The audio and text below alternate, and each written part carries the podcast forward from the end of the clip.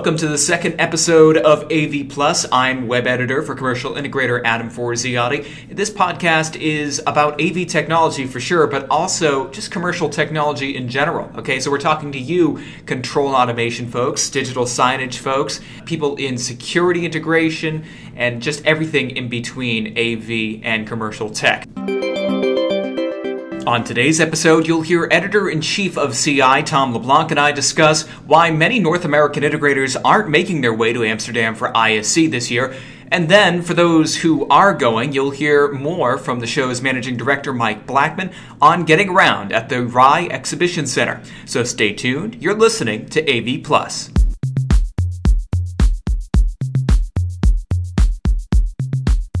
Okay, so Tom, I wanted to talk to you about an article that we recently posted on CI. It's called Why These AV Integrators Are Not Going to ISE 2018.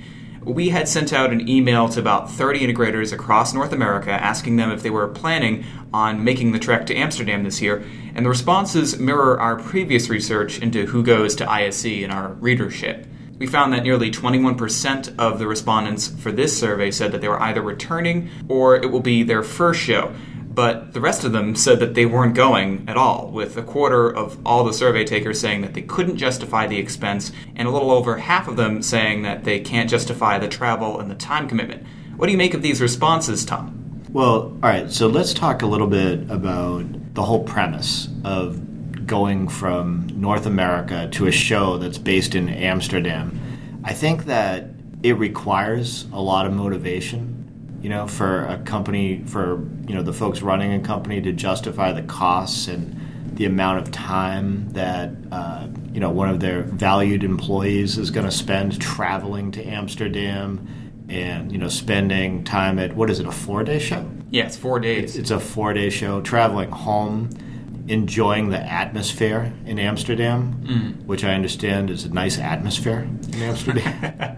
it's a great city so I, I, you know, I'm not that surprised at you know the percentages that we saw in our survey. I think I would have been surprised if it was higher.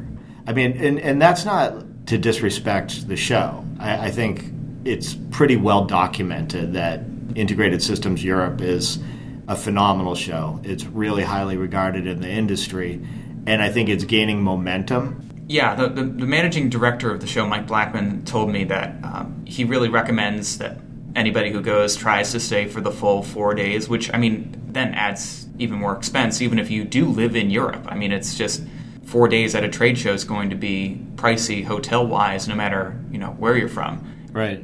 I mean, I think the pricing part of it matters for some integrators. I really think it's the time away from the office that is the most significant. I think, you know, that's one of the challenges in this industry is anytime you're planning any kind of thing where people have to leave working on their business for any amount of time, even if it's like a one day show, it really better be worth it. And you know, the good news for ISE is it's increasingly worth it. I mean, it's become a hub for product introductions. It's become you know like sort of a a centerpiece for training, and it seems to be where trends start to emerge almost as much as the annual InfoComm show in Las Vegas and Orlando. So it is gaining momentum. I think if we do this survey next year, we'll see the percentages change a little bit because you know those reasons that folks gave aren't going to seem as important as having somebody at what's a really influential show. So there we go. It's in the books. Your prediction for next year: more of our readership, or at least more people that we survey, will say that they're going. So we'll see if that's uh, correct this time next year. Something I definitely noticed though with the current survey is that the responses were that we received were mostly expressed some kind of interest in going to the show even if they weren't going this year, that they really have an interest in going. They just couldn't justify XYZ reason. So that really tracks with ISE's consistent ability to break attendance records, doesn't it? Yeah, that's that's the whole thing where people are like, well, you know, uh, not this year. I can't justify it this year, but it's on our radar. We're going to go in the next couple of years, and I think that when news breaks at the show this year and you know when they hear at other industry events about how it was a good show from you know competitors and colleagues i think that'll kind of you know motivate them to make an effort to go next year mm-hmm. the way we covered the the results of the survey you know the editor and me had kind of an issue with how you wrote the headline Now, not not enough so to ask you to change it. But do you recall what you wrote for the headline? So the headline again is called "Why These AV Integrators Are Not Going to ISE 2018." See, I thought that was oddly negative, right? so wouldn't it have been remarkable if a huge percentage of North American-based audience members were making the trek across the Atlantic Ocean to uh, this European trade show, which as we've said, is a really important trade show. But still, wouldn't it be remarkable if if they were so motivated to do that in like an overwhelmingly majority way?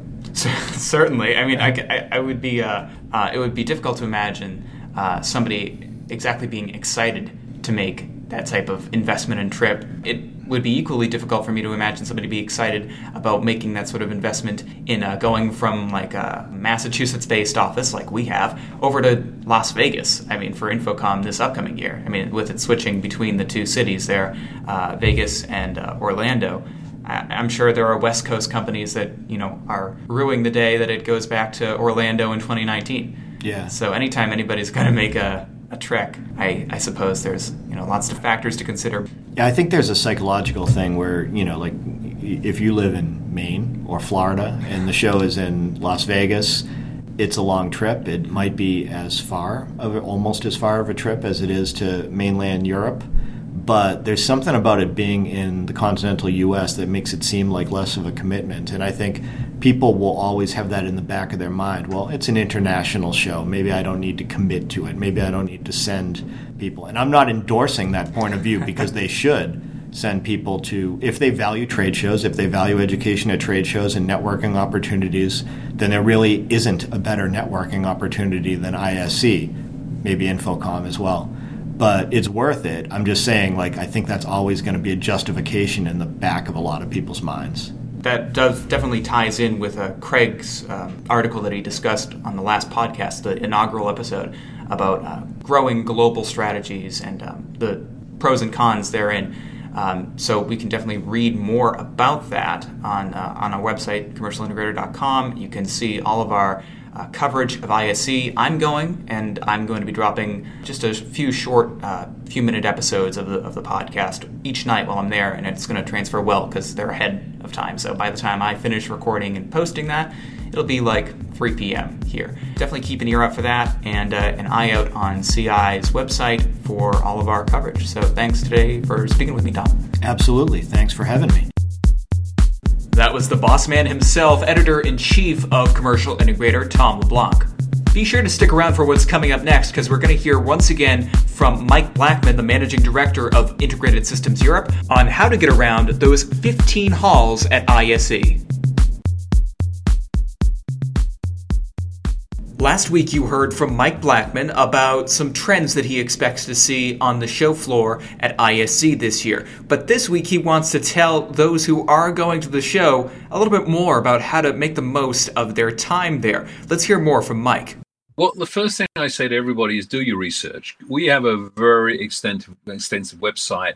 We have a list of all the exhibitors. We break it down into sectors. So, um, you know, it's impossible for you to get around the whole show in the four days. Um, so if you're going to be there for the whole day, four days, which I recommend, um, you're not going to get everywhere unless you really run around and put your trainers on. But um, what I suggest is make your priorities. Say, what do I really want to see? Look at the list and the floor plans we have to actually show you where you should go, and focus on the key things first that you you know really must-haves. And then when you've got time, look at the cool stuff as well. If you're a group of people, don't go around together. Split up. Then you're going to cover more ground in a shorter space of time. So you know, if you're if you're going as a company with uh, two, three, four, or ten people, split up, and you know, each of you, you know, into groups, and um, you know, cover different sectors. Get back together at the end of the day and discuss what you've seen and what's worth going back to as a group, uh, and really worth uh, discussing as a and complete. And you'll cover much, much more uh, in that short space of time. We have other tools. We have um, an app, um, very good to actually not only get uh, exhibitor information uh, while you're going around. It's available on all mobile platforms, um, but also with a mini floor plan. We give you a fold-out floor plan as well. You can collect this stuff at the door when you come in. It's free of charge. Uh, so we'll give you a mini floor plan, which you can fold out, put in your pocket. We have a show guide, everything listed in there, so you can see who you want to see. You need the floor plan. The RAI is not an easy building. They built it over a period of time, uh, so it's been built piecemeal. It's not like the U.S. Uh, exhibition facilities, which generally tends to be, you know, one hall next to the other, um, like your streets. in Europe, we don't do that. We don't do grids, but um, uh, so and the, the facility actually is almost built in a circle, so it's easy to get lost uh, if you don't have a plan. So take a plan with you, put some structure in how you want to visit, uh, and um, yeah, uh, my advice also is that if you have, if you don't have so many days to visit and you want to get around faster, come towards the end of the week. Day one and two are really busy. Day three still very busy, and it quietens off, but still, um, you know, uh, our last day attendance is bigger than quite a lot of uh, other exhibitions in total. Um, but you'll get more, you'll get around faster, you'll get more attention from the exhibitors who are there as well because they're not being trying to deal with too many people in one go. So you might get much more value out of uh, uh, coming on those days as well. So definitely some valuable information there, both for first timers to ISE and return visitors. We really hope that you've enjoyed this, the second episode of AV Plus. Like I mentioned earlier, I will be dropping short nightly episodes during the week of ISE next week, so definitely keep an ear out for that.